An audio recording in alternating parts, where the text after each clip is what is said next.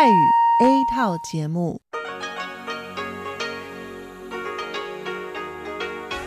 ที่นี่สถานีวิทยุเรดิโอไต้หวันอินเตอร์เนชั่นแนลกลับมาฟังขณะนี้ท่านกำลัง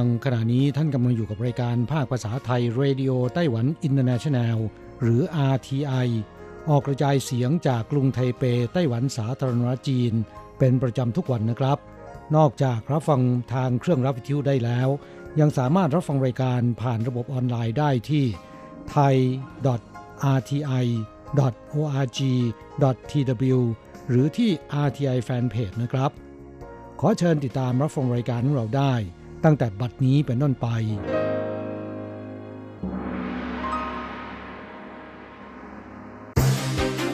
ลำดับแรกขอเชิญติดตามรับฟังข่าวประจำวันสวัสดีครับคุณผู้ฟังที่เคารพข่าววันศุกร์ที่28สิงหาคมพุทธศักราช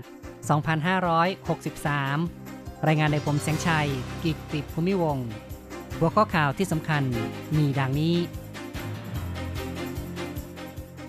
ไต้หวันเปิดศูนย์ซ่อมบำรุงเครื่องบิน F-16 ประธานาธิบดีไช่อิงเหวินชี้ว่าทั่วโลกได้เห็นความมุ่งมั่นปกป้องตนเองไต้หวันเรียกร้อง3ประการเพื่อเข้าร่วมสหประชาชาติส้มโอไต้หวันส่งออกไปญี่ปุ่นอีกครั้งหลังหยุดชะงักผ่านมา30ปีต่อไปเป็นรายละเอียดของข่าวครับไต้หวันพยายามพึ่งพาตนเองด้านการป้องกันประเทศบริษัทฮั่นเฉียงหรือว่า AIDC จัดตั้งศูนย์ซ่อมบำรุงเครื่องบิน F-16 ทำพิธีเปิดป้ายในวันที่28ประธานาธิบดีไช่อิงเหวินไปร่วมงานมีการจัดขบวนเครื่องบินรบ IDF 5 ลำต้อนรับประธานาธิบดีกดปุ่มเปิดป้ายศูนย์ซ่อมบำรุงเครื่องบิน F-16 เปิดศักราชกิจการอากาศยานไต้หวันมุ่งสู่ระดับโลกเพิ่มประสิทธิภาพและลดเวลาการซ่อมบำรุงได้เป็นหลักประกันความสามารถด้านการรบแนวหน้าทางอากาศประธานาธิบดีไช่กล่าวว่าการปกป้องอธิปไตยของประเทศการรักษาความสงบมั่นคงในภูมิภาคไม่ใช่การก้มหัวคุกเข่าให้แก่ศัตรูแต่จะต้องมีความมุ่งมั่นพึ่งพาตนเองผลักดันกิจการด้านการป้องกันประเทศพวกเรากำลังเดินไปบนเส้นทางที่ถูกต้องประธานาธิบดีกล่าวได้ว่าผลสำเร็จการจัดตั้งห่วงโซ่อุตสาหกรรมการถ่ายทอดเทคโนโลยีทำให้เกิดการพัฒนาอุตสาหกรรมโดยรวมทั้งการให้สิทธิพิเศษดึงดูดบุคลากรไต้หวันจึงมีความรุ่งเรืองมากขึ้นการจัดตั้งศูนย์ซ่อมบำรุง F-16เป็นการพัฒนาศักยภาพผู้ประกอบการในประเทศคาดว่าในอนาคต30ปีมูลค่าอุตสาหกรรมจะสูงถึง 79,500 ล้านเหรียญไต้หวันสร้างโอกาสงานปีละ600กว่าตำแหน่งกระตุ้นอุตสาหกรรมโดยรวมมูลค่า 200,000 ล้านเหรียญไต้หวันประธานาธิบดีไช่สั่งการให้หน่วยงานรัฐบาลร่วมมือกับบริษัท AIDC จัดกิจกรรมแสวงหาโอกาสธุรกิจเป็นประจำส่งเสริมศูนย์ซ่อมบำรุงและกิจการอากาศยานของไต้หวันก้าวเข้าสู่ระดับโลกในขณะเดียวกันเรียกร้องบริษัท Lockheed Martin ช่วยเหลือไต้หวันให้ผ่านการรับรองระดับสากลร่วมกันบุกเบิกตลาดโลกข่าวต่อไปครับการประชุมใหญ่ของสหประชาชาติกำลังจะเริ่มขึ้นที่นครนิวยอร์กในวันที่15กันยายนมีการอภิปรายในวันที่22 26และ29กันยายนกระทรวงการต่างประเทศของไต้หวันแถลงในวันที่28เกี่ยวกับแนวทางการผลักดันเข้าร่วมสหประชาชาติชีลี่เหวินเลขานุการกระทรวงการต่างประเทศแถลงว่าแต่ละปีรัฐบาลมีการประเมินสถานการณ์ในและต่างประเทศเพื่อปรับเปลี่ยนและกำหนดแผนให้สอดคล้องกับภาวะปัจจุบันในปีนี้จุดสำคัญในการผลักดันคือสื่อสารต่อสังคมโลกชาวไต้หวันมีความมุ่งมั่นเด็ดเดี่ยวในการเข้าร่วมประชุมสหประชาชาติขอให้ประเทศต่างๆใส่ใจต่อเจตนารมณ์ของไต้หวันมีความสามารถในการป้องกันโรคและร่วมฟื้นฟูหลังการระบาดขอให้มีประเทศออกเสียงแทนไต้หวันในสหประชาชาติรวมทั้งส่งสารถึงอันโตนิโอกูเตเรสเลขาธิการใหญ่องค์การสหประชาชาติขอให้ประเทศที่มีอุดมการณ์ใกล้เคียงกับไต้หวันสนับสนุนช่วยเหลือไต้หวันในปีนี้ไต้หวันเรียกร้อง3ประการคือสหประชาชาติจะต้องดำเนินการทันทีต่อกรณีชาวไต้หวัน 23.5 ล้านคนถูกกีดกันอยู่นอกกรอบ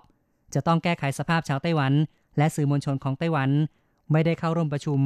ร่วมทำข่าวและร่วมกิจกรรมและจะต้องให้ความเสมอภาคให้เกียรติต่อชาวไต้หวันในการเข้าร่วมเป้าหมายการพัฒนาอย่างยั่งยืนเข้าร่วมประชุมกลไกร่วมกิจกรรมรวมทั้งยอมรับการอุทิศประโยชน์จากไต้หวันด้วยกระทรวงการต่างประเทศของไต้หวันแถลงว่ารัฐบาลจะดำเนินการในฐานะพันธมิตรเป้าหมายการพัฒนายั่งยืนอย่างจริงจังต่อสังคมโลกเป็นแนวทางหลักในการจัดกิจกรรมออนไลน์อูเจาเซี่ยรัฐมนตรีกระทรวงการต่างประเทศได้เขียนบทความตีพิมพ์ในสื่อมวลชนประเทศต่างๆในขณะเดียวกันกระทรวงการต่างประเทศได้จัดทำวิดีโอคลิปแสดงถึงความสามารถความสำเร็จในการป้องกันโรคและให้กำลังใจต่อผู้ปฏิบัติหน้าที่ต่อต้านการระบาดของโรคหวังว่าจะกระตุ้นประเทศต่างๆให้ความสำคัญต่อไต้หวันมีความพร้อมและมีความสามารถในการเข้าร่วมสหประชาชาติร่วมสร้างโลกให้ดีขึ้นหลังผ่านการระบาดของโควิด -19 ไต้หวันส่งออกส้มโอไปยังญี่ปุ่นอีกครั้งหลังหยุดชะงักผ่านมา20ปีส้มโอจากนครไทหนาน11ตันรวบรวมเสร็จในวันที่28คาดว่าจะส่งถึงโตเกียวในกลางเดือนกันยายนนอกจากเป็นการส่งออกสินค้ายังมี107กล่องเป็นของขวัญมอบให้บุคคลสำคัญในคณะรัฐบาลและเป็นอาหารกลางวันในโรงเรียนของญี่ปุ่นในปีนี้ไต้หวันนอกจากส่งออกส้มโอไปยังแคนาดาสิงคโปร์จีนและฮ่องกงยังได้ส่งออกไปญี่ปุ่น 3,600 กล่องจำนวน11ตันรวบรวมอยู่ที่สหกรณ์ผลไม้ที่นครไทจงซึ่งต้องผ่านกรรมวิธีกำจัดศัตรูพืชด้วยความเย็น12วันคาดว่าจะส่งถึงญี่ปุ่นในกลางเดือนกันยายนหวังเว่ยเจ๋อผู้ว่าการนครไทหนานขอบคุณกรมการเกษตรและอาหารที่ช่วยทำให้การส่งออกส้มโอไปญี่ปุ่นฟื้นฟูขึ้นอีกครั้งหลังหยุดชะงักไป20ปีเขากล่าวว่าที่ผ่านมาส้มโอนครไทหนานส่งออกไปยังโตรอนโตแคนาดาและสิงคโปร์ขณะนี้เพิ่มญี่ปุ่นทำให้ปริมาณส้มโอไทหนานเริ่มไม่เพียงพอต่อความต้องการหูจงอีอธิบดีกรมการเกษตรและอาหารกล่าวว่าก่อนปี2017ไต้หวันส่งออกส้มโอปีละ 2,200 ถึง 2,400 ตันปี2018เพิ่มเป็น 3,365 ตันปีที่แล้ว 4,912 ตันในปีนี้ตั้งเป้าหมายทะลุ 5,000 ตันไทยนั้นเป็นแหล่งผลิตใหญ่พื้นที่เพาะปลูก 1,106 เฮกตาร์อยู่ในเขตมาโต้เซียหญิงและกวนเทียนเป็นหลักขณะนี้เก็บเกี่ยวไปแล้ว 70% ทางด้านเชี่ยเย่าชิงผู้อำนวยการสำนักการเกษตรนครไทยนั้นบอกว่าการส่งออกส้มโอมีตลาดส่งออกหลักคือจีนปีที่แล้วส่งไป 89% ในปีนี้ลดเหลือ 70% โดยส่งออกไปยังแคนาดาญี่ปุ่นและฮ่องกงเพิ่มขึ้นนครไทยนั้นพยายามขยายตลาดต่างประเทศต่อเนื่องหลีกเลี่ยงการพึ่งตลาดจีนมากเกินไปข่าวต่อไปยังคงเกี่ยวข้องกับส้มโอคณะกรรมการเกษตรส่งเสริมการขายซื้อ600แถมคูปอง250เหรียญไต้หวันคณะกรรมการการเกษตรแถลงว่าปีนี้พื้นที่เพาะปลูกส้มโอประมาณ 4,000 เฮกตาร์มีผลผลิต 75,429 ตันเทียบกับปริมาณผลิตปกติปีละ 7,671 ตันเพิ่มขึ้น 7% เพื่อเพิ่มช่องทางการขายคณะกรรมการการเกษตรได้ส่งเสริมให้เกษตรกรส้มโอขยายช่องทางตลาดโดยสมาคมเกษตรรุ่นใหม่เตาลิ่วเมืองหยินหลินร่วมมือกับร้านสะดวกซื้อ Family Mart เป็นครั้งแรกเปิดตัวกล่องของขวัญส้มโอแถลงข่าวในวันที่26สิงหาคมเฉินจีจ้องประธานคณะกรรมการการเกษตรบอกว่าปีนี้ตั้งเป้าส่งออกส้มโอ 5,000 ตันนับเป็นปีแรกที่ขยายตลาดส่งออกไปญี่ปุ่นส่วนการขายในประเทศวางแผนจัดกล่องของขวัญเกินกว่า 50,000 กล่องให้ประชาชนสั่งซื้อทางอินเทอร์เน็ตผู้ซื้อจะได้คูปองเป็นของแถมคาดว่าการขยายตลาดส่งออกประกอบกับการขยายช่องทางจำหน่ายในประเทศมากขึ้นจะรักษาเสถียรภาพราคาส้มโอได้โปรโมชั่นซื้อส้มโอ600เหรียญไต้หวันแถมคูปอง250เหรียญไต้หวันในส่วนคูปองที่แถมมีเงื่อนไขอย่างไรเฉินจีจ้งบอกว่าขอเวลาวางแผนก่อนแล้วจะประกาศให้ทราบต่อไปข้อต่อไปครับรัฐบาลอุดหนุนค่าไฟเครื่องปรับอากาศโรงเรียนประถมและมัธยมปีละ88วันเดือนกรกฎาคมที่ผ่านมานายกรัฐมนตรีซูเจินชางแถลงว่าได้จัดสรรงบประมาณจากการจัดเก็บภาษีและโครงการสาธารณูปโภคเพื่ออนาคตระยะที่2งบประมาณรวม 32,300 ล้านเหรียญไต้หวันเพื่อทำการปรับปรุงและติดตั้งเครื่องปรับอากาศโรงเรียนประถมและมัธยมทั้งหมดในระดับการศึกษาภาคบังคับ ดำเนินการให้เสร็จสิ้นภายในฤดูร้อนปี2022กรมการศึกษาภาคบังคับและก่อนวัยเรียนกระทรวงศึกษาธิการได้เชิญกลุ่มครูอาจารย์ผู้ปกครองตัวแทนโรงเรียนนักวิชาการประชุมร่วมกันเกี่ยวกับการกำหนดระเบียบบริหารดูแลการใช้เครื่องปรับอากาศโรงเรียนประถมและมัธยมได้กำหนดว่าจะอุดหนุนค่าไฟฟ้าช่วงเดือนพฤษภาคมถึงตุลาคมรวม4เดือนวันละ7ชั่วโมงซึ่งเท่ากับใน1ปีจะให้การอุดหนุนรวม88วันสำหรับช่วงฤดูร้อนกรกฎาคมถึงสิงหาคมครูและนักเรียนเปิดเครื่องปรับอากาศได้แต่ต้องจ่ายค่าไฟเองและในช่วงเดือนที่อุดหนุนหากเปิดเครื่องปรับอากาศเกิน7ชั่วโมงก็ต้องจ่ายค่าไฟเองด้วยอย่างไรก็ตามโรงเรียนหลายแห่งเกรงว่าการเปิดเครื่องปรับอากาศจะทำให้การใช้กระแสไฟฟ้าเพิ่มขึ้นเกิน 50% ของสัญญาการใช้ไฟฟ้าซึ่งต้องจ่ายค่าไฟเพิ่มขึ้น2เท่าสำหรับส่วนที่เกินกระทรวงศึกษาธิการจึงได้หารือกับบริษัทไต้หวันพาวเวอร์ซึ่งตกลงกันว่าจะเพิ่มเพดานเป็นเกิน 10% ของสัญญาจึงจะจ่ายค่าไฟเพิ่ม2เท่าสำหรับส่วนที่เกินข้อต่อไปนะครับคุณรู้หรือไม่แพนด้ามีกี่นิ้วนอนแล้วกินกินแล้วนอนนี่คือกิจวัตรของแพนด้าน้อยเกิดใหม่ของสวนสัตว์ไทเปคลอดออกมา59วันแล้วน้ำหนัก 3.5 กิโลกรัมโตขึ้นเรื่อยๆแต่ในช่วงนี้แพนด้าโบกไม้โบกมือจนผู้ดูแลงุนงงสังเกตดูจึงรู้ว่าแพนน้อยหงุดหงิดเพราะเล็บงอกยาวขึ้นเวลาพลิกตัวนิ้วเกี่ยวติดใบไผ่เฉาเซียนเซ้าโฆษกสวนสัตว์ไทเปบอกว่าบางครั้งเล็บจะเกี่ยวกับใบไผ่ทำให้กางนิ้วไม่ออกแพนด้าเป็นสัตว์ในตระกูลหมีเก็บกรงเล็บแบบสิงโตไม่ได้แต่มือของแพนด้ามีปริศนาน่ารู้ยื่นมือออกมา1 2 3 4 5 6มือของเท้าหน้ามีนิ้วมากกว่าเท้าหลัง1นิ้วทำให้จับใบไผ่ใส่ปากได้คล่องแคล่วขึ้นสวนสัตว์ไทเปจัดกิจกรรมตั้งชื่อแพนด้ากำลังจะประกาศผลชื่อเหวียนเปากำลังนำหน้าแต่ยังไม่รู้ผลต้องรอจนถึงวันสุดท้ายชื่อที่มีผู้โหวตเลือกมากที่สุดในขณะนี้คือเหวียนเปารองลงมาคือโรโรผลลัพธ์รอดูวันที่30สิงหาคม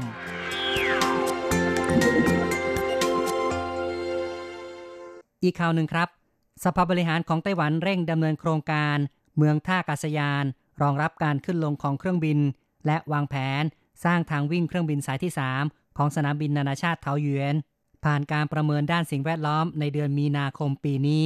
คณะกรรมการพิจารณาการเวรคืนที่ดินกระทรวงมหาดไทยได้อนุมัติโครงการเมืองสนามบินเมื่อเดือนเมษายนแล้วด้วยและนครเถาหยวนได้ประกาศการเวรคืนที่ดินแล้วเช่นกันแต่ยังคงมีปัญหาในเรื่องการรับมอบที่ดิน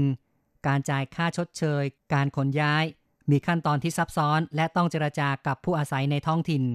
ในการประชุมคณะทำงานโครงการเมืองท่าอากาศยานเมื่อสัปดาห์ที่แล้วกระทรวงคมนาคมเสนอในที่ประชุมเลื่อนเป้าหมายก่อสร้างเสร็จเป็นปี2030แต่อู๋เจ๋อเฉิงรัฐมนตรีประจำสภาบริหารและประธานโครงการก่อสร้างบอกว่าผู้ประกอบการอากาศยานเห็นว่าเป้าหมายปี2030ล่าช้าเกินไปไม่ทันต่อความต้องการใช้งานที่ผ่านมานั้นกระทรวงคมนาคมกำหนดเมื่อปี2016สร้างเสร็จภายในปี2025การประเมินสิ่งแวดล้อมดำเนินการล่วงหน้าแล้วเขากล่าวว่า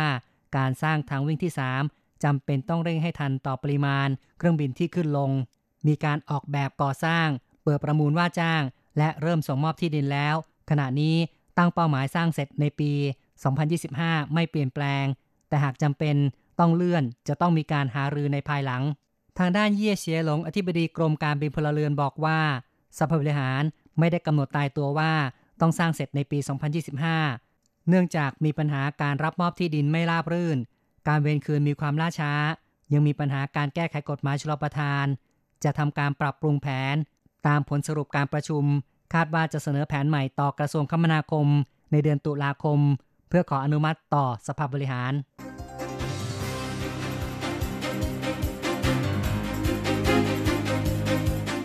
คุณผู้ฟังครับต่อไปเป็นข่าวต่างประเทศและข่าวประเทศไทยเริ่มกันด้วยข่าวแรกสหรัฐบังคับบริษัท ByteDance ของจีนแผ่นใหญ่ต้องจำหน่ายแอป TikTok ซึ่งเป็นแอปยอดนิยมให้แก่กิจการของสหรัฐขณะนี้มีรายงานข่าวว่า Walmart ร่วมมือกับ Microsoft เจรจาซื้อแอปดังกล่าว สื่อ CNBC ของสหรัฐรายงานว่าการเจรจาซื้อขายแอป TikTok กำลังจะมีผลสำเร็จด้วยมูลค่าคาดว่าสูงถึง 30,000 ล้านเหรียญสหรัฐทางนี้บริษัท ByteDance ยังไม่ได้ตัดสินใจจำหน่ายแอป TikTok ให้แก่ผู้ใดและอยู่ระหว่างการเจรจากับ Oracle, Microsoft, Walmart และ SoftBank เป็นต้นข่าวต่อไปเป็นผลสืบเนื่องจากการที่จีนแผ่นดินใหญ่ประกาศห้ามนำเข้าขยะพลาสติกจากอเมริกาและยุโรปทำให้เกิดอาชญากรรมในการลักลอบนำเข้าขยะพลาสติกไปยังโรงงานรีไซเคิลผิดกฎหมายในเอเชียองค์การตำรวจอาชญากรรมระหว่างประเทศหรือว่า Interpol เปิดเผยว่าช่องทางการส่งออกขยะหลายล้านตันอย่างถูกกฎหมายที่ถูกระงับไปนั้นเปิดโอกาสให้ผู้ประกอบการผิดกฎหมายเติบโตขึ้นขณะที่ทีมงานควบคุมมลพิษระดับโลกของ Interpol ชี้ว่าในช่วง2ปีที่ผ่านมาการส่งขยะผิดกฎหมายมีปริมาณเพิ่มสูงขึ้นซึ่งมีการขนส่งไปยังเอเชียตะวันออกเฉียงใต้จึงขอเรียกร้องให้รัฐบาลประเทศต่างๆออกมาสร้างแนวปฏิบัติร่วมกันในระดับโลกเพื่อต่อต้านการขนส่งสินค้าขยะที่ผิดกฎหมายประธานาธิบดีโดนัลด์ทรัมป์ของสหรัฐได้รับการเสนอชื่อเป็นตัวแทน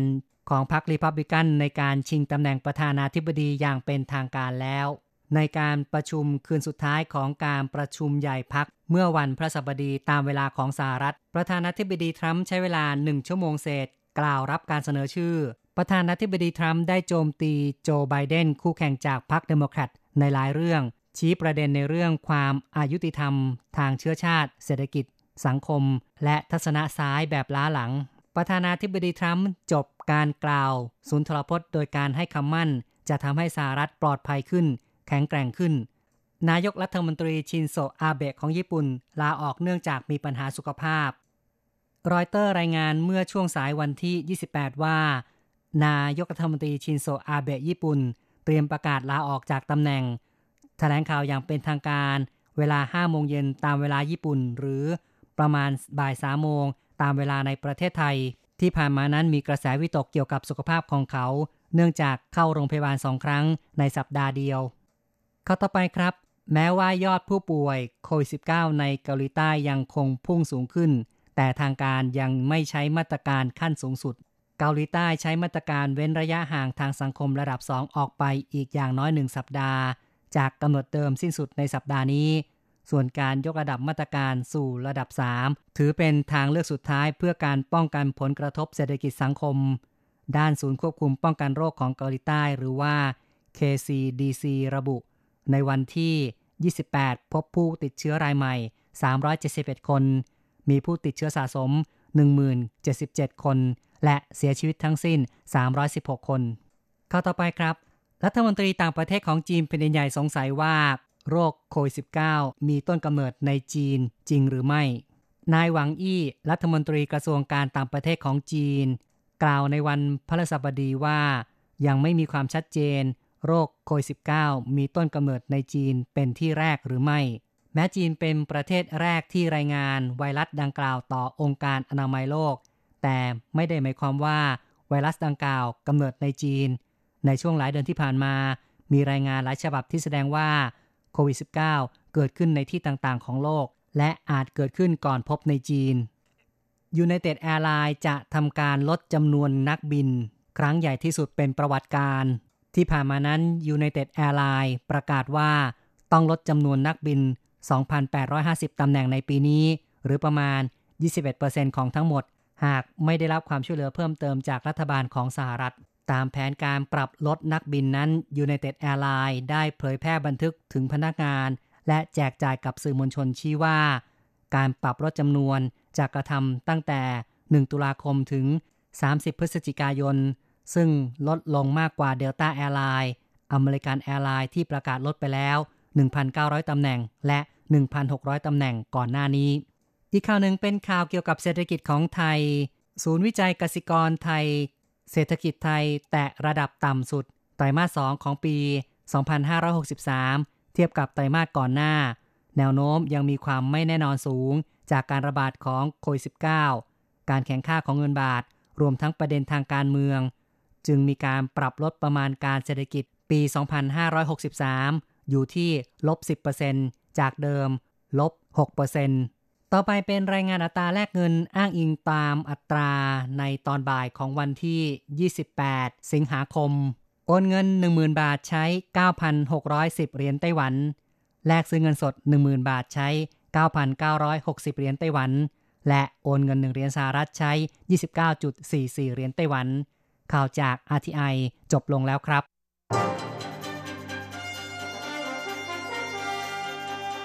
ท่านกำลังรับฟังรายการภาคภาษาไทยเรดิโอไต้หวันอินเตอร์เนชั่นแนลหรือ RTI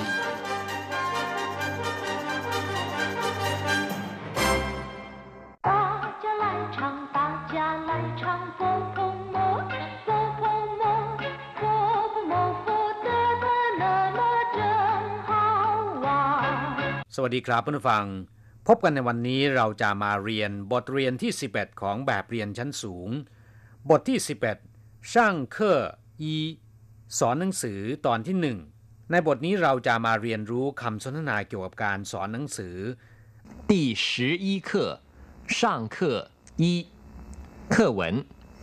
你这么匆匆忙忙的要上哪儿去啊去上课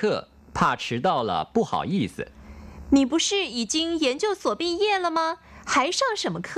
哦，我是去给学生上课。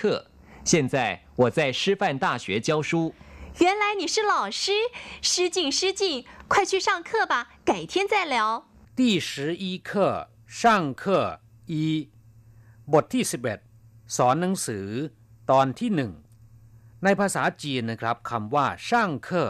มีความหมายว่าเข้าเรียนหรือเข้าสอนก็ได้นะครับไม่เหมือนกับภาษาไทยที่มีการแบ่งเข้าเรียนในเข้าสอนออกอย่างชัดเจนเพราะฉะนั้นในภาษาจีนถ้าพูดคำว่าช่างเคอ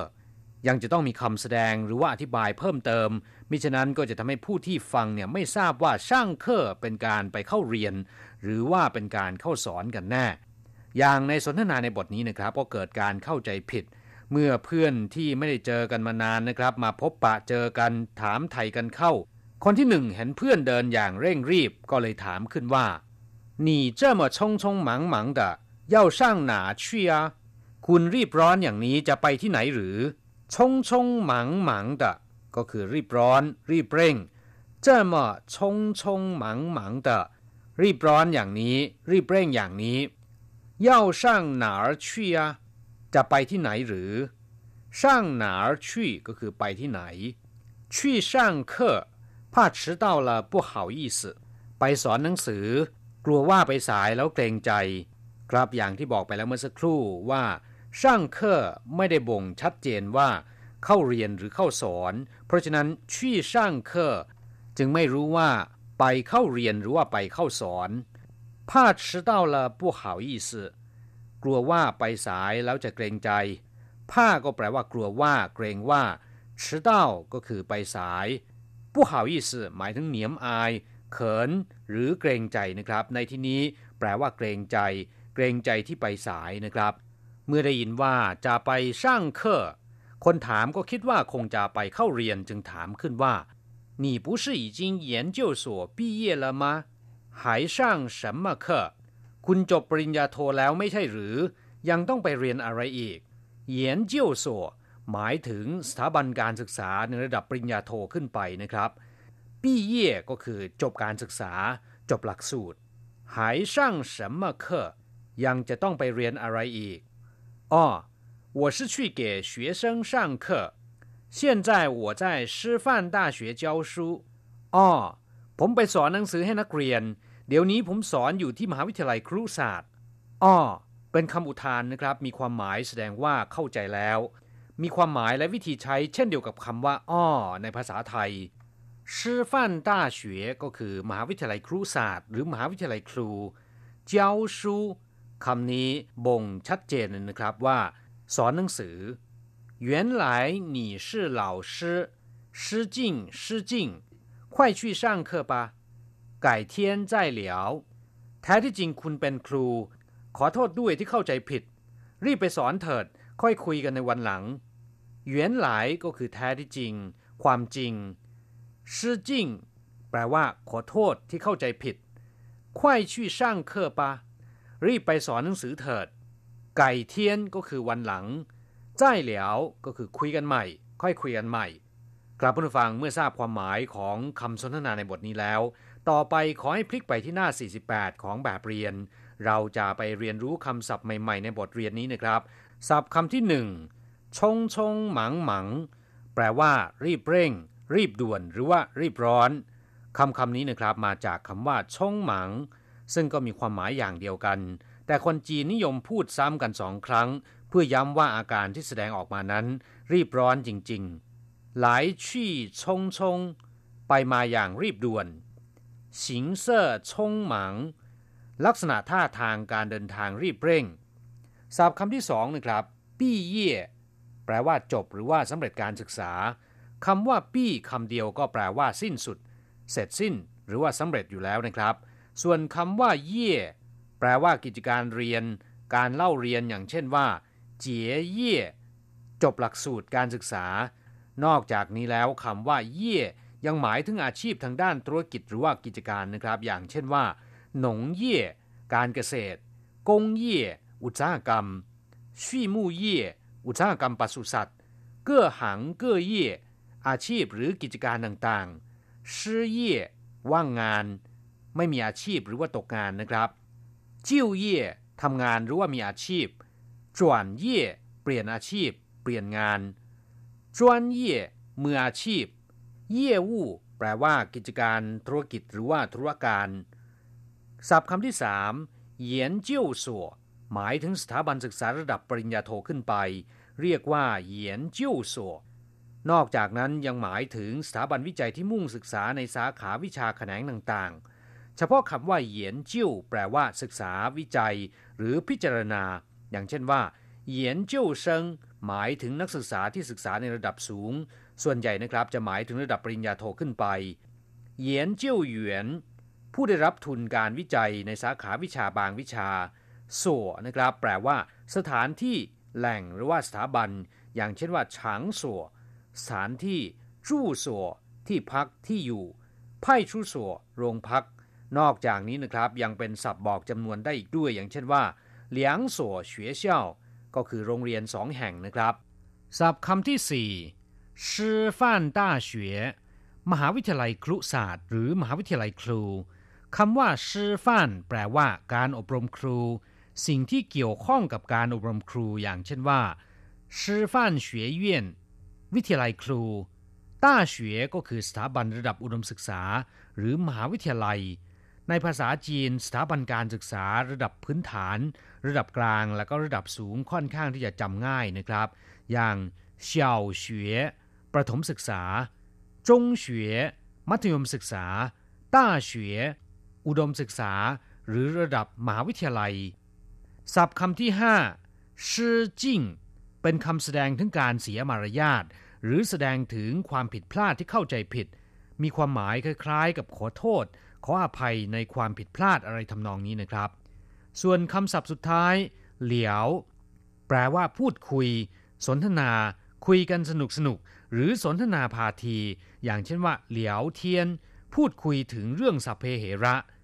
ครับผู้ฟังเมื่อทราบความหมายของคำศัพท์ใหม่ๆในบทนี้แล้วนะครับต่อไปขอให้พลิกไปที่หน้า49นะครับเราจะมาทำแบบฝึกหัดกับคุณครูเจ้ามาเตะแปลว่าอย่างนี้อย่างเช่นว่าเจ้ามามั่นมั่นเตะชักช้าอย่างนี้ช่างชี่แปลว่าไปหรือว่าเข้าอย่างเช่นว่าช่างกงชี่เข้าทำงานช่างเจี๋ยชี่ไปตลาดหรือว่าไปจ่ายตลาดปูชื่ออีจิงละมาหาย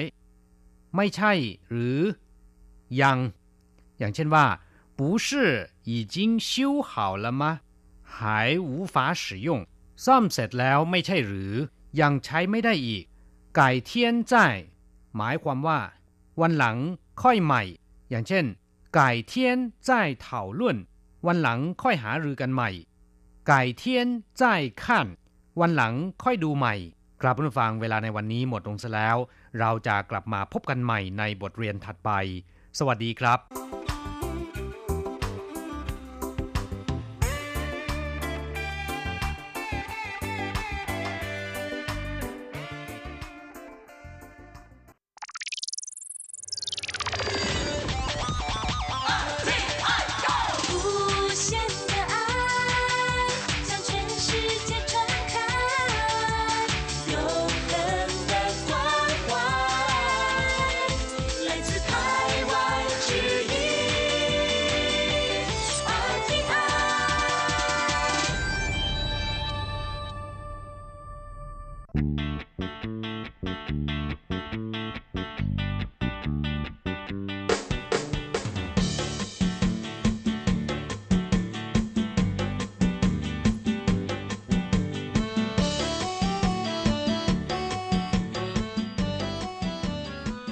ครับผู้ฟังขณะนี้ท่านกำลังอยู่กับรายการภาคภาษาไทย RTI Asia สัมพันธ์นะครับ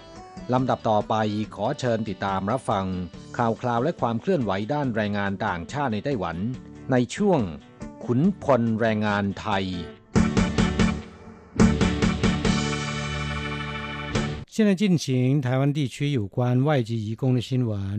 基本工资审议委员会在8月18日会议结论，自110年1月1日起，每月基本工资调整为24000元，每小时基本工资调整为160元。全案将报请行政院核定。กลับมาฟังช่วงนี้มาฟังข่าวคราวด้านแรงงานต่างชาติในไต้หวันกันนะครับข่าวแรกเป็นการปรับขึ้นอัตราค่าจ้างขั้นต่ำของไต้หวันนะครับไต้หวันปรับขึ้นค่าจ้างขั้นต่ำเป็น 24,000 เหรียญไต้หวันมีผลตั้งแต่1มกราคมปีหน้ากระทรวงแรงงานไต้หวันได้จัดประชุมคณะกรรมการพิจารณาอัตราค่าจ้างขั้นต่ำเมื่อวันที่18สิงหาคมที่ผ่านมานะครับในที่ประชุมซึ่งประกอบด้วยคณะกรรมการ4ฝ่ายได้แก่ตัวแทนฝ่ายลูกจ้างนายจ้างนักวิชาการในรัฐบาลมีมติให้ปรับขึ้นค่าจ้างขั้นต่ำจากปัจจุบัน 23,800 เหรียญเป็น 24,000 เหรียญปรับขึ้น200เหรียญหรือปรับขึ้นอัตรา 0.84% ส่วนค่าจ้างรายชั่วโมงสำหรับผู้ใช้แรงงานท้องถิ่นที่ทำงานเป็นรายชั่วโมงปรับขึ้นจากชั่วโมงละ158เหรียญเป็น160เหรียญหลังจากส่งให้สภาบริหารอนุมัติแล้วนะครับจะเริ่มมีผลใช้บังคับตั้งแต่1มกราคม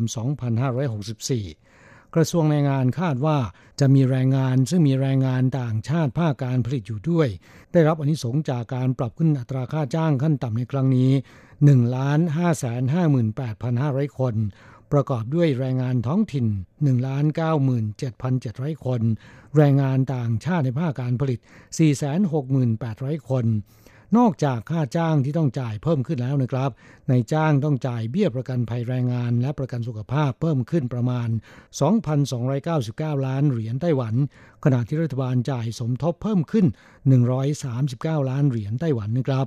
กลับมาฟังการประชุมพิจารณาปรับขึ้นค่าจ้างขั้นต่ำในครั้งนี้เนื่องจากได้รับผลกระทบจากการระบาดของโรคโควิด -19 จึงทำให้สถานการณ์ในปีนี้แตกต่างไปจากทุกปีที่ผ่านมานะครับผู้แทนฝ่ายนายจ้างกล่าวในที่ประชุมว่าธุรกิจส่วนใหญ่ได้รับผลกระทบจากสถานการณ์โควิด -19 ส่งผลให้การเติบโตทางเศรษฐกิจชะลอตัวลงนอกจากนี้สถานการณ์การระบาดของโควิด -19 ในต่างประเทศยังไม่สามารถควบคุมได้พลอยมีผลต่อการฟื้นตัวทางเศรษฐกิจของไต้หวันในอนาคตดังนั้นอัตราการเติบโตทางเศรษฐกิจของไต้หวันในอนาคตจึงยังวางใจไม่ได้และการปรับขึ้นค่าจ้างขั้นต่ำในครั้งนี้แม้จะเพียงเล็กน้อยแต่นอกจากค่าจ้างที่ต้องจ่ายเพิ่มขึ้นแล้วและยังจะมีผลต่อเบี้ยประกันภัยแรงงานประกันสุขภาพและเงินบำเหน็จบำนาญ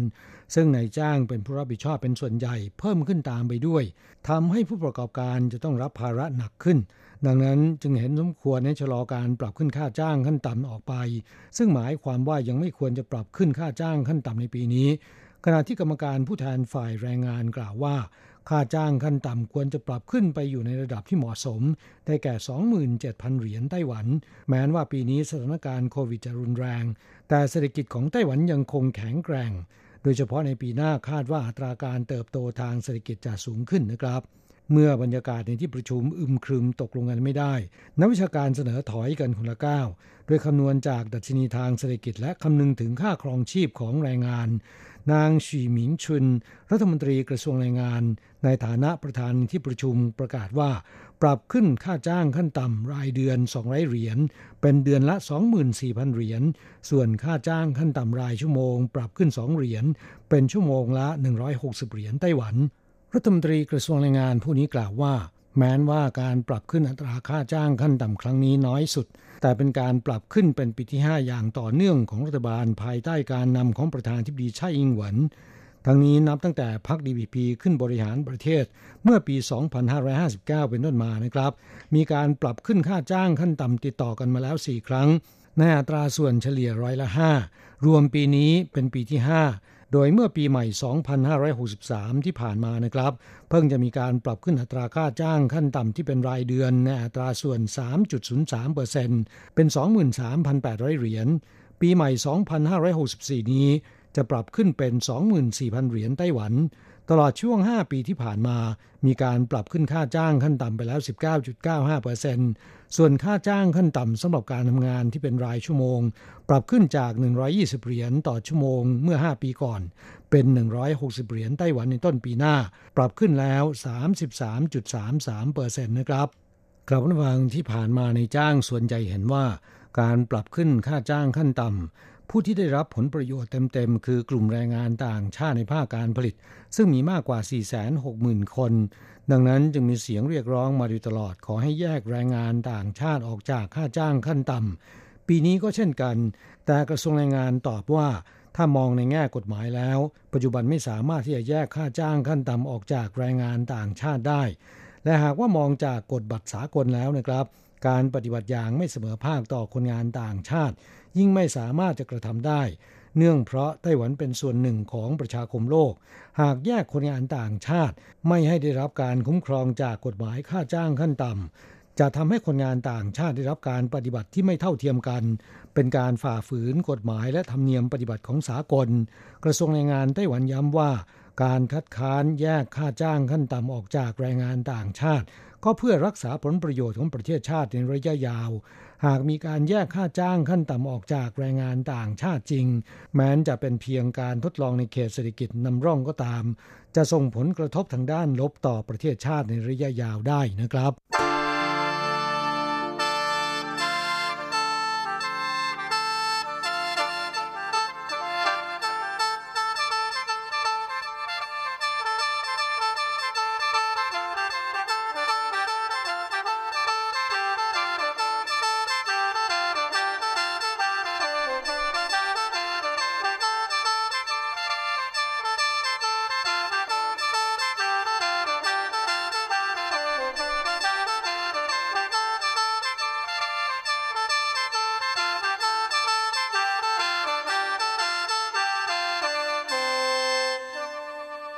ต่อไปมาฟังข่าวคราวของรัฐบาลอินโดนีเซียนะครับที่ตั้งเป้าว่า6เดือนข้างหน้าส่งออกแรงงานอินโดนีเซียไปทำงานต่างประเทศห้ามเก็บค่าหัวคิวและค่าใช้จ่ายใดๆก็ต้องรอดูกันต่อไปว่าจะสามารถทำได้หรือไม่นะครับจากข้อมูลของกระทรวงแรงงานอินโดนีเซียพบว่าณสิ้นปี2562ที่ผ่านมามีแรงงานอินโดนีเซียเดินทางไปทำงานต่างประเทศจำนวน 3,742,440 คนในปี2562ตลอดทั้งปีนะครับแรงงานอินโดนีเซียในต่างประเทศโอนเงินกลับบ้าน160ล้านล้านรูเปียหรือประมาณ 321,300 ล้านเหรียญไต้หวันเป็นแรงขับเคลื่อนสำคัญของระบบเศรษฐกิจอินโดนีเซียแต่ว่าแรงงานที่เดินทางไปทำงานต่างประเทศเหล่านี้เกือบทั้งหมดประสบปัญหาต้องเสียค่าหัวคิวและค่าใช้จ่ายในอัตราสูงเพื่อที่จะแก้ปัญหาแรงงานอินโดนีเซียถูกบริษัทจ้างงานขูดรีดต้องแบกรับภาระหนี้สินหนักอึ้งกระทรวงแรงงานอินโดนีเซียได้จัดตั้งหน่วยงานเฉพาะกิจแก้ปัญหาแรงงานไปทำงานต่างประเทศอย่างบูรณาการโดยร่วมมือกับบริษัทจ้างงานที่ถูกกฎหมายตั้งเป้า6เดือนให้หลังนะครับแรงงานอินโดนีเซียไปทำงานต่างประเทศโดยเสียค่าหัวคิวและเสียค่าใช้จ่ายเป็นศูนย์นะครับครับผู้ฟังเมื่อวันที่17สิงหาคมที่ผ่านมานี้ซึ่งเป็นวันชาติของอินโดนีเซียนายเบนนี่รามดานีอธิบดีกรมคุ้มครองสวัสดิการแรงงานในต่างประเทศกระทรวงแรงงานอินโดนีเซียกล่าวในงานแถลงข่าวว่าจะร่วมมือกับบริษัทจ้างงานที่ถูกกฎหมายและหารือกับหน่วยงานที่เกี่ยวข้องของประเทศเป้าหมายเพื่อผลักดันโครงการแรงงานอินโดนีเซียเดินทางไปทำงานต่างประเทศโดยไม่ต้องเสียค่าใช้จ่ายใดๆหรือโครงการแรงงานอินโดนีเซียไปทำงานต่างประเทศเสียค่าใช้จ่ายเป็นศูนย์เบื้องต้นตั้งเป้าหมายใน6เดือนข้างหน้าแรงงานอินโดนีเซียทุกคนที่เดินทางไปทำงานต่างประเทศใน10ประเภทงานและกิจการประกอบด้วยตำแหน่งงานอย่างเช่นผู้อนุบาลผู้ช่วยงานบ้านพนักงานโรงงานแล้วก็ลูกเรือประมงเป็นต้นนายจ้างและบริษัทจ้างงานจะต้องเป็นผู้รับผิดชอบและออกค่าใช้จ่ายทั้งหมดไม่ว่าจะเป็นค่าฝึกอบรมก่อนการเดินทางค่าบริการจัดงานหรือที่เรียกกันว่าค่าหัวคิวและค่าใช้จ่ายอื่นๆเช่นค่าธรรมเนียมในการยื่นขอวีซ่าเข้าเมืองค่าตั๋วเครื่องบินเดินทางเป็นต้นนะครับอธิบดีกรมคุ้มครองสวัสดิการแรงงานในต่างประเทศกระทรวงแรงงานอินโดนีเซียผู้นี้ขณะตอบคำถามของผู้สื่อข่าวสำนักข่าวกลางหรือ CNA ของไต้หวันประจำอินโดนีเซียกล่าวว่า บริษัทจัดหางานผิดกฎหมายมีการเรียกเก็บค่าหัวคิวและค่าใช้จ่ายจากแรงงานอินโดนีเซียที่เดินทางไปทำงานต่างประเทศในอัตราสูงอย่างแรงงานที่เดินทางไปทำงานที่ไต้หวันต้องเสียค่าหัวคิวและค่าใช้จ่ายคนละ40ล้านถึง60ล้านรูเปียห์หรือตกประมาณ 79,000 ถึง 119,000 เหรียญไต้หวันส่งผลให้แรงงานอินโดนีเซียเหล่านี้ต้องทำงานเป็นเวลา8ถึง12เดือนกว่าจะชดใช้ภาระหนี้สินดังกล่าวได้ดังนั้นในช่วงปีแรกส่วนใหญ่จึงไม่สามารถส่งเงินกลับบ้านได้อย่างเต็มที่นายเบนนี่ผู้ซึ่งดำรงตำแหน่งอธิบดีกรมคุ้มครองสวัสดิการแรงงานในต่างประเทศกระทรวงแรงงานอินโดนีเซียผู้นี้กล่าวว่าบริษัทจัดหางานนอกกฎหมายเป็นต้นตอของปัญหาทั้งมวลส่งผลให้รัฐบาลไม่สามารถดำเนินการคุ้มครองแรงงานได้อย่างเต็มที่และแรงงานหลังทำงานอย่างตรากตรำแต่ไม่สามารถส่งเงินกลับบ้านไปเลี้ยงครอบครัวได้เพราะว่าส่วนใหญ่ต้องนำไปชำระภาระหนี้สินก่อนดังนั้นเขาจึงมีนโยบายที่จะแก้ปัญหาที่เกิดจากบริษัทจัดหางานเถื่อนเหล่านี้โดยได้จัดตั้งคณะกรรมการเฉพาะกิจที่ประกอบด้วยหลากหลายหน่วยงานอาทิกระทรวงแรงงานตำรวจกองทัพองค์กรศาสนานักวิชาการและ NGO เป็นต้นนายเบนนี่ได้กล่าวให้คำมั่นสัญญาว่าจะผลักดันโครงการนี้อย่างจริงจังโดยตั้งเป้าหมายว่าใน6เดือนข้างหน้าแรงงานอินโดนีเซียที่เดินทางไปทำงานต่างประเทศทุกคนจะไม่ต้องเสียค่าหัวคิวและค่าใช้จ่ายหรือเสียค่าใช้จ่ายเป็นศูนย์นะครับกลับมาฟังหากเป็นแรงงานในตำแหน่งผู้อนุบาลและผู้ช่วยงานบ้านมีความเป็นไปได้ที่โครงการนี้จะประสบความสำเร็จนะครับทางนี้เพราะว่าตำแหน่งงานนี้ไม่ค่อยมีคู่แข่งขณะที่ความต้องการยังมีสูงโดยทุกวันนี้การนำเข้าผู้อนุบาลอินโดนีเซียมาทำงานที่ไต้หวันนายจ้างไต้หวันต้องออกค่าใช้จ่ายให้บริษัทจ้างงานและแรงงานไม่ต้องเสียค่าใช้จ่ายมากนักแต่หากเป็นตำแหน่งอื่นๆโดยเฉพาะภาคการผลิตการจะให้นายจ้างและบริษัทจ้างงานเป็นผู้รับผิดชอบโดยที่แรงงานไม่ต้องเสียค่าใช้จ่ายใดๆเป็นเรื่องที่มีความท้าทายสูงมากนะครับนายจ้างและบริษัทจ้างงานอาจจะนำเข้าแรงงานชาติอื่นทดแทนได้ที่อธิบดีกรมคุ้มครองสวัสดิการแรงงานในต่างประเทศของอินโดนีเซียรายนี้มีความคิดดังกล่าวก็คงจะเป็นเพราะเห็นการส่งออกผ่านระบบจ้างตรงโดยนายจ้างเป็นผู้รับผิดชอบค่าใช้จ่ายทั้งหมดแต่ก็มีนายจ้างเพียงแค่2รายได้แก่ซินกวงเท็กซ์ไทล์ที่ซินจูและโฮโยเท็กซ์ไทล์ในนครเทาหยวนว่าจ้างแรงงานอินโดนีเซียโดยผ่านระบบจ้างตรงรวมกันเพียง25คนหากสามารถทำให้นายจ้างทุกรายหันมาใช้ระบบจ้างตรงได้ถือว่าเป็นการสร้างคุณประโยชน์แก่แรงงานเป็นอย่างมากนะครับกลับมาฟังระบบจ้างตรงในไทยเรียกกันว่าการจัดส่งโดยรัฐนั้นนะครับในไต้หวันแรงงานไทยจัดเป็นชาติแรกที่มีการจัดส่งโดยรัฐไม่ผ่านบริษัทจ้างงานมาตั้งแต่ปี 2538 หรือเมื่อ 25 ปีที่แล้วนะครับโดยกรมการจัดหางานของไทยจัดส่งให้บริษัทโฟโมซาพลาสติกกรุ๊ปเพื่อก่อสร้างนิคมอุตสาหกรรมปิโตรเคมีคอลคอมเพล็กซ์ไม้เหลียวที่เมืองหยุนหลินจนถึงปัจจุบันยังมีการจัดส่งเหมือนเดิมนะครับโดยทุกวันนี้มีแรงงานไทยเดินทางมาทำงานประจำที่ Formosa Heavy Industry ประมาณ300คนนอกจากนี้ทางภาคเหนือมีนายจ้าง 3-4 รายที่ว่าจ้างแรงงานไทยผ่านระบบการจัดส่งโดยรัฐโดยสำนักงานแรงงานไทยไทเปเป็นผู้ให้ความช่วยเหลือ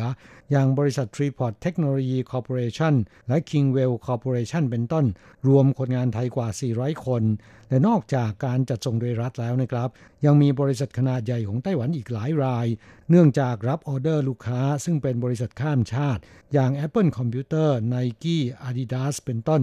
นำเข้าแรงงานไทยผ่านบริษัทจ้างงานแต่นายจ้างเป็นผู้จ่ายค่าหัวคิวและค่าเดินทางทุกอย่างห้ามบริษัทจ้างงานเก็บค่าใช้จ่ายจากตัวคนงานคาดว่าแรงงานไทยที่เดินทางมาทำงานผ่านระบบนี้มีจำนวนมากกว่า600คนนะครับ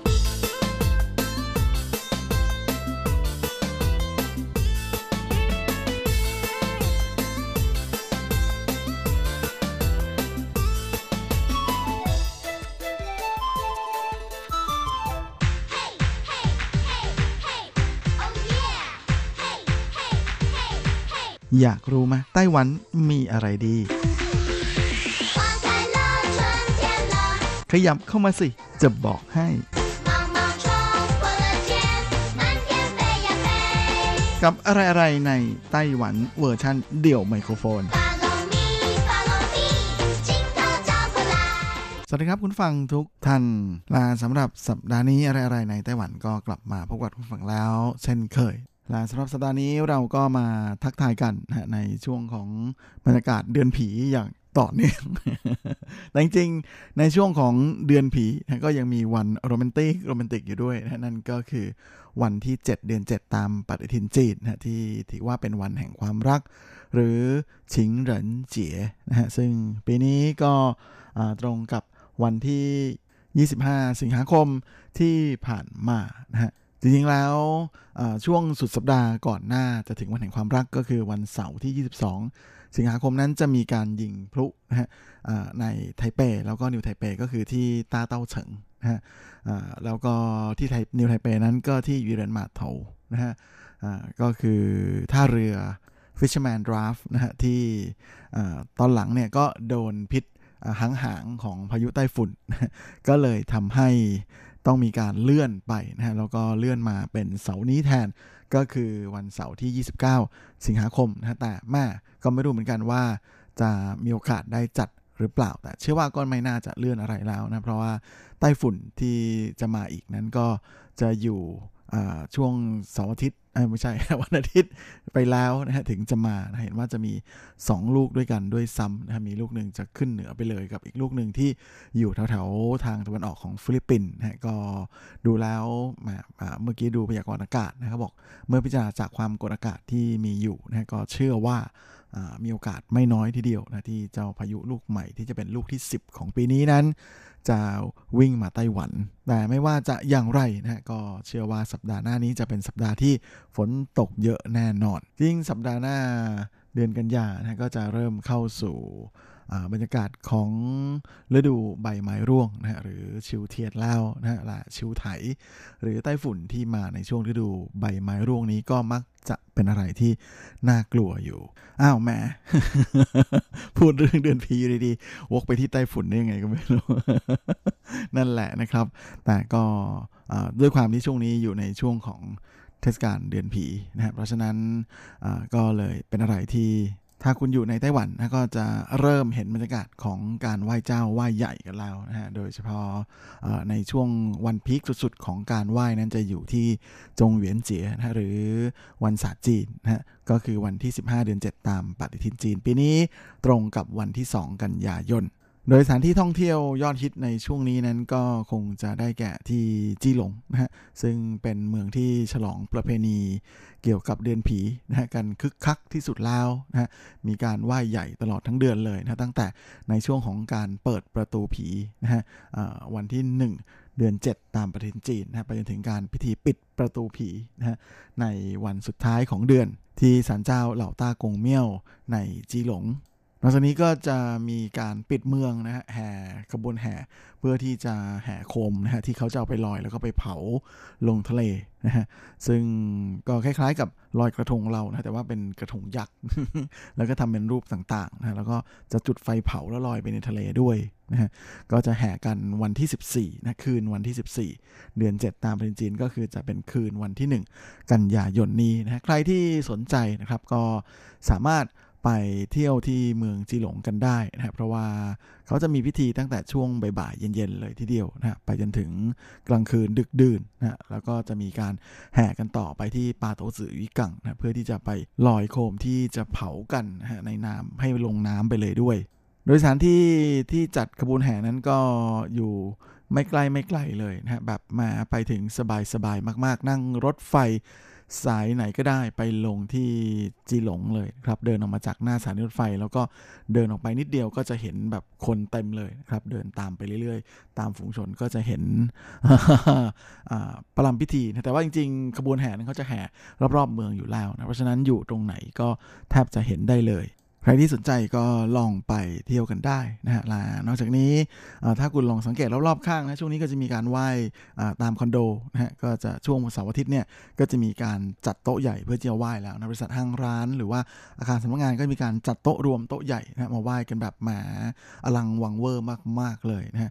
ลองสัมผัสบรรยากาศการฉลองเดือนผี ในแบบไต้หวันดูนะครับเราที่นี่ขอบอกเลยนะว่าเกี่ยวกับประเพณีเดือนผีนี้นะฮะเป็นอะไรที่ไหว้กันแบบจัดเต็มมากๆ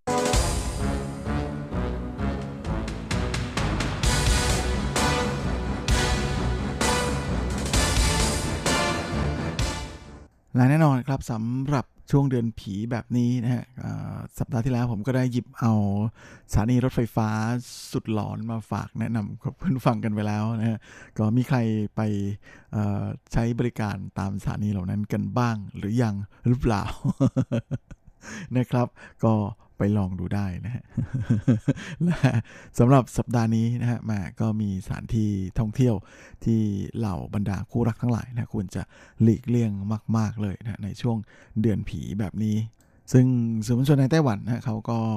ได้รวบรวมมาแนะนำนะฮะมาก็เลยอยากจะหยิบมาฝากเพื่อนผู้ฟังกันนะฮะแห่งแรกเลยนั้นไม่น่าเชื่อทีเดียวนะว่ามันคือแหล่งท่องเที่ยวยอดฮิตอย่างซันมูนเลคหรือรือยเยถันทะเลสาบสุริยันจันทราเลยที่เป็นแบบนั้นก็เป็นเพราะว่าเมื่อประมาณปี 1990 นะเกิดอุบัติเหตุเรือที่พาท่องเที่ยววิ่งเที่ยวแล่นเที่ยวรอบทะเลสาบนั้นเกิดพลิกคว่ำนะฮะก็ทำให้มีผู้เสียชีวิตถึง57รายนะและเจ้าเรือลำดังกล่าวนั้นว่ากันว่าจนถึงทุกวันนี้นะก็ยังไม่ได้ถูกทำลายนะแล้วก็ยังถูกเก็บเอาไว้ริมทะเลสาบสุริยันจันทราแห่งนี้อยู่โดยเจ้าเรือลำนี้เนี่ยก็ถูกเปลี่ยนตำแหน่งทำเลที่วางนะมาแล้วถึง5 ครั้งแต่ละครั้งนั้นก็มักจะมีเรื่องเล่า อยู่เสมอนะทั้งในส่วนของการได้ยินเสียงคนร้องให้ช่วยหรือว่าในส่วนของเสียงอึกทึกครึกโครมนะที่ออกมาในช่วงเวลากลางดึกอันเงียบสงัดทั้งที่ไม่มีใครอยู่แถวนั้นเลยนะโอ้ยก็เป็นอะไรที่น่าขนหัวลุกไม่น้อยเลยทีเดียวและแน่นอนนะว่าพอเข้าถึงช่วงของเดือนผีนั้นก็เลยเป็นอะไรที่กลายเป็นแหล่งชุมนุมของเหล่าวิญญาณสัมภเวสีทั้งหลายไปโดยปริยายนะฮะก็เลยทำให้สนามแม่เหล็กของที่นี่นั้นเป็นอะไรที่ค่อนข้างจะออกไปในแบบดาร์กๆมากเลยว่ากันว่าถ้าใครที่ขวัญอ่อนนะฮะหรือว่าจิตอ่อนเนี่ยพอไปใกล้ๆเนี่ยก็อาจจะเกิดอาการวูบหรือแทบจะเป็นลมเป็นแล้งกันได้เลยทีเดียวดังนั้นช่วงนี้หลีกเลี่ยงได้ก็หลีกเลี่ยงก็แล้วกันนะฮะแห่งที่สองก็คือที่สถานที่ท่องเที่ยวยอดฮิตอีกแห่งหนึ่งที่อยู่ในเขตสื่อติ้งของนครนิวยอร์กไทเป้นั่นก็คือเชียนเต่าหูหรือทะเลสาบพันเกาะซึ่งก็เป็นแหล่งชมวิวยอดฮิตนะฮะที่สามารถไปชมทิวทัศน์ของแหล่งน้ำที่อยู่ต้นน้ำนะฮะของเขื่อนเฟยช่วยสวยคู่นะที่เป็นเขื่อนซึ่งใช้มีเก็บน้ำสำหรับเลี้ยงคนไทเป้ซึ่งแน่นอนนะว่าด้วยความที่ธรรมชาติของที่นี่ค่อนข้างจะดีแล้วก็อากาศบริสุทธิ์น้ำใสสะอาดก็เลยทำให้ที่นี่นั้นปลอดคน พอปลอดคนก็เลยกลายเป็นแหล่งชุมนุมของเหล่าวิญญาณทั้งหลายไปแบบง่ายๆนะและโดยเฉพาะอย่างยิ่งทางที่จะไปเที่ยวชมเชียนเต่าหูนั้นจะเป็นเส้นทางลือลั่นอันยอดฮิตโด่งดังนั่นก็คือเป่ยอีกงลู่นะทางหลวงสายไทเปอีหลันหรือทางหลวงหมายเลข9อันมีชื่อเสียงนะเพราะว่าที่นี่มีอุบัติเหตุเกิดขึ้นบ่อยมากจนเรียกกันว่าเป็นทางหลวง100ศพเลยทีเดียวเพราะว่าทางหลวงแห่งนี้ก็มีจุดที่เป็นทางโค้งนะที่คดเคี้ยวแล้วก็วกวนค่อนข้างจะเยอะแล้วก็มากนะใครที่ไม่ชำนาญทางนั้นจะเกิดอุบัติเหตุได้ง่ายๆแล้วก็บ่อยๆก็เลยไม่น่าแปลกใจนะที่จะมีคนเสียชีวิตบนทางหลวงสายนี้เยอะมากๆและยิ่งในช่วงเดือนผีแบบนี้นะที่ประตูผีเปิดเหล่าวิญญาณทั้งหลายได้มีโอกาสขึ้นมานั้นก็มีโอกาสไม่น้อยนะที่จะมีใครโดนลากไปเฝ้าป่าแทนเอาเป็นว่าเลี่ยงได้ก็เลี่ยงก็แล้วกันนะครับอีกครั้งหนึ่งก็เป็นสถานที่ท่องเที่ยวยอดฮิตเหมือนกันนะเป็นระดับเป็นแหล่งถ่ายภาพลึกลับนะที่เรียกกันว่าวังยูเซินหลินหรือป่าลืมกังวลนะที่ในแถวซีโถของจังหวัดนันโถนะผมเคยพาคุณฟังไปเที่ยวที่นี่มาแล้วนะเป็นป่าร้างๆนะซึ่งดูแล้วให้ความแบบแหมมันแบบเวิ้งว้างอะไรประมาณอย่างนั้นนะแล้วแน่นอนนะด้วยความที่ที่นี่เป็นจุดที่แสงแดดส่องไม่ค่อยถึงนะก็เลยมีความชื้นสูงมากแถมยังมีสายหมอก อยู่เป็นประจำนะเพราะฉะนั้นเวลาฝนตกหรืออะไรเนี่ยก็เข้าไปแล้วเนี่ยมันจะชื้นๆไงฮะแล้วก็ว่ากันว่าบรรดาเหล่าดวงวิญญาณทั้งหลายก็ชอบอะไรที่ชื้นๆอยู่แล้วเพราะฉะนั้นจึงไม่น่าแปลกใจนะที่นี่จะเป็นมีวิญญาณมาอยู่ได้บ้างเยอะมากตามคำบอกเล่าของเหล่าสินแสนะที่สื่อมวลชนเข้าไปสัมภาษณ์มานะเพราะฉะนั้นช่วงนี้เนี่ยก็เลยเป็นอะไรที่ควรจะหลีกเลี่ยงสถานที่แบบนี้นะฮะยิ่งป่าลืมกังวลนั้นเป็นป่าที่เข้าไปแล้วบางทีถ้ามีหมอกลงนะจะหลงทางเอาง่ายๆนะก็เลยมีโอกาสไม่น้อยเลยที่จะหลงไปหลงมาจนหาทางไม่ได้กลับบ้านเลยก็มีเหมือนกันอ้าวรู้แล้วก็หลีกเลี่ยงซะนะ อีกครั้งนึงนะครับเป็นสถานที่ที่เหล่าคู่รักทั้งหลายไม่ควรไปเยือนเป็นอย่างยิ่งนะโด่งดังมานานแล้วนั่นก็คือภูเขาปากว้าซันนะในเขตจังหวัดจางฮวาแล้วก็คือจุดที่เป็นพระใหญ่ที่เหล่าคนไทยในไต้หวันเรียกว่าเป็นวัดพระดำตรงนั้นเองนะฮะเพราะว่าว่ากันว่าพระดำองค์ใหญ่องค์นี้เนี่ยถูกอัญเชิญนะมาไว้ที่นี่เพื่อที่จะต้องการสะกดเหล่าวิญญาณนะฮะที่เสียชีวิตในช่วงสงครามและจริงๆที่วัดพระดำของจางฮวานั้นก็มีคำร่ำลืออยู่แล้วนะว่าเป็นสถานที่ที่ถ้าคู่รักไปไหว้ด้วยกันนะถ้ามาไปกี่คู่ก็แทบจะเลิกกันในสัดส่วนที่สูงมากนะเพราะฉะนั้นเป็นสถานที่ระดับ must not go ห้ามไปของเราคู่รักทั้งหลายเลยก็เลยไม่น่าแปลกใจนะที่จะติดลิสต์ที่แหม่สื่อมวลชนในไต้หวันรายงานในครั้งนี้นะอีกครั้งหนึ่งก็คือถนนอย่างเต๋อตาเต้านะเป็นทางขึ้นอย่างหมิงซานนะจากฟากของทางที่ตรงมาจากซื่อหลินนะครับแล้วก็เดินขึ้นถนนใหญ่ขึ้นอย่างหมิงซานตรงนั้นนะฮะก็ไม่น่าแปลกใจหรอกนะเพราะว่าที่นี่เนี่ยเป็นที่ที่มีอุบัติเหตุเกิดขึ้นบ่อยเหมือนกันนะเพราะว่าเส้นเป็นทางขึ้นเขาแล้วก็ทางค่อนข้างจะชันด้วยแถมข้างบนยังมีมหาวิทยาลัยด้วยนะก็มีเหล่านักศึกษาไปเรียนอยู่ไม่น้อยแล้วก็เลยทำให้มีคนขึ้นไปมาค่อนข้างจะเยอะนะและมักจะมีรถมอเตอร์ไซค์นะฮะเสียหลักชนเสาไฟฟ้าบ่อยๆเพราะว่าทางมันชันบางทีมันเบรกไม่อยู่ก็เลยร่ำลือกันหนักว่าแถวนี้เนี่ยมีดวงวิญญาณอยู่ค่อนข้างจะเยอะนะฮะแล้วก็ช่วงเดือนผีเนี่ยก็จะเป็นอะไรที่แปลกมากๆนะเพราะว่าบางทีในช่วงเวลาค่ำคืนนั้นกลับรู้สึกว่าถนนสายนี้ช่างคลาคล่ำไปด้วยรถมอเตอร์ไซค์ที่วิ่งขึ้นวิ่งลงเขาแบบที่ไม่เคยเห็นมาก่อนนอกจากนี้บางทีนะก็จะเห็นรถเมล์นะที่เหมือนกับจะมีคนอยู่เต็มรถแต่เวลาโบกไปนั้นไม่จอดนะฮะแล้วก็แบบเห็นแบบมองหน้ากำลังจะด่าแต่รถหายไปอะไรประมาณอย่างนั้นก็เลยไม่น่าแปลกใจที่ตรงนี้จะเป็นจุดอีกจุดหนึ่งที่เขาไม่นิยมไปกันนะในช่วงนี้และสำหรับทางใต้ที่ไถหนานก็มีเหมือนกันฮะแหล่งที่คนหัวลูกนั้นก็มีที่เกาะอยู่กวางเต่าในเขตจังหวัดไถหนานนะที่นี่เนี่ยเป็นแหล่งชมพระอาทิตย์ตกที่สวยมากๆนะแต่จริงๆหลายคนอาจจะไม่รู้ว่าแท่นชมพระอาทิตย์ตกที่อยู่กวางเต่ารวมถึงริมชายหาดหวังจินไหอันนั้นเป็นจุดที่คนโบราณเรียกว่าแถวนี้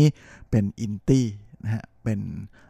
โลกมืดหรือประมาณโลกของวิญญาณนะเพราะว่าคนที่มาเดินอยู่ที่นี่เนี่ยเหมือนกับจะมีโอกาสหลงทางแล้วก็กลับออกมาไม่ได้อีกนะเยอะมากเลยจึงเป็นอะไรที่เขาก็เตือนกันนักเตือนกันหนาว่ากลางค่ำกลางคืนอย่าไปเดินเที่ยวแถวนี้นะดีไม่ดีอาจจะถูกจับตัวไปหรือว่าโดนหลอกให้หลงทางแล้วก็ไม่ได้กลับมาอีกและแห่งสุดท้ายนะที่เป็นสถานที่ต้องห้ามในช่วงเดือนผีนั่นก็คือถนนซีเหมือนลู่ของนครไถหนานนะที่นี่แหมมีอะไรน่ากลัวมากมายนะทั้งโรงพยาบาลล้างอย่างซิ่งหลินอีเยี่ยนหรือว่าคุกเก่านะสมัยญี่ปุ่นแถมยังมีสุสานที่ใหญ่ที่สุดในไต้หวันนะก็คือหนานซานกงมู่นะอยู่แถวๆนี้ด้วยรวมทั้งยังมีห้างสรรพสินค้าที่ถูกทิ้งร้างจึงไม่น่าแปลกใจนะที่แถวๆนี้จะกลายเป็นที่ทดสอบขวัญของเราวัยรุ่นอยากลองดีทั้งหลายนะแต่ช่วงนี้เนี่ยเขาก็บอกกันว่าอย่าไปลองนะมันเป็นอะไรที่ไม่เหมาะจริงๆบรรยากาศแบบนี้ยังไงคติที่ว่าไม่เชื่ออย่าลบหลู่ก็ยังคงเป็นคติที่ใช้ได้อยู่ตลอดนะครับและเวลาของรายการสัปดาห์นี้ก็หมดลงอีกแล้วผมคงจะต้องลากันไปตรงนี้เลยขอให้คุณฟังทุกท่านโชคดี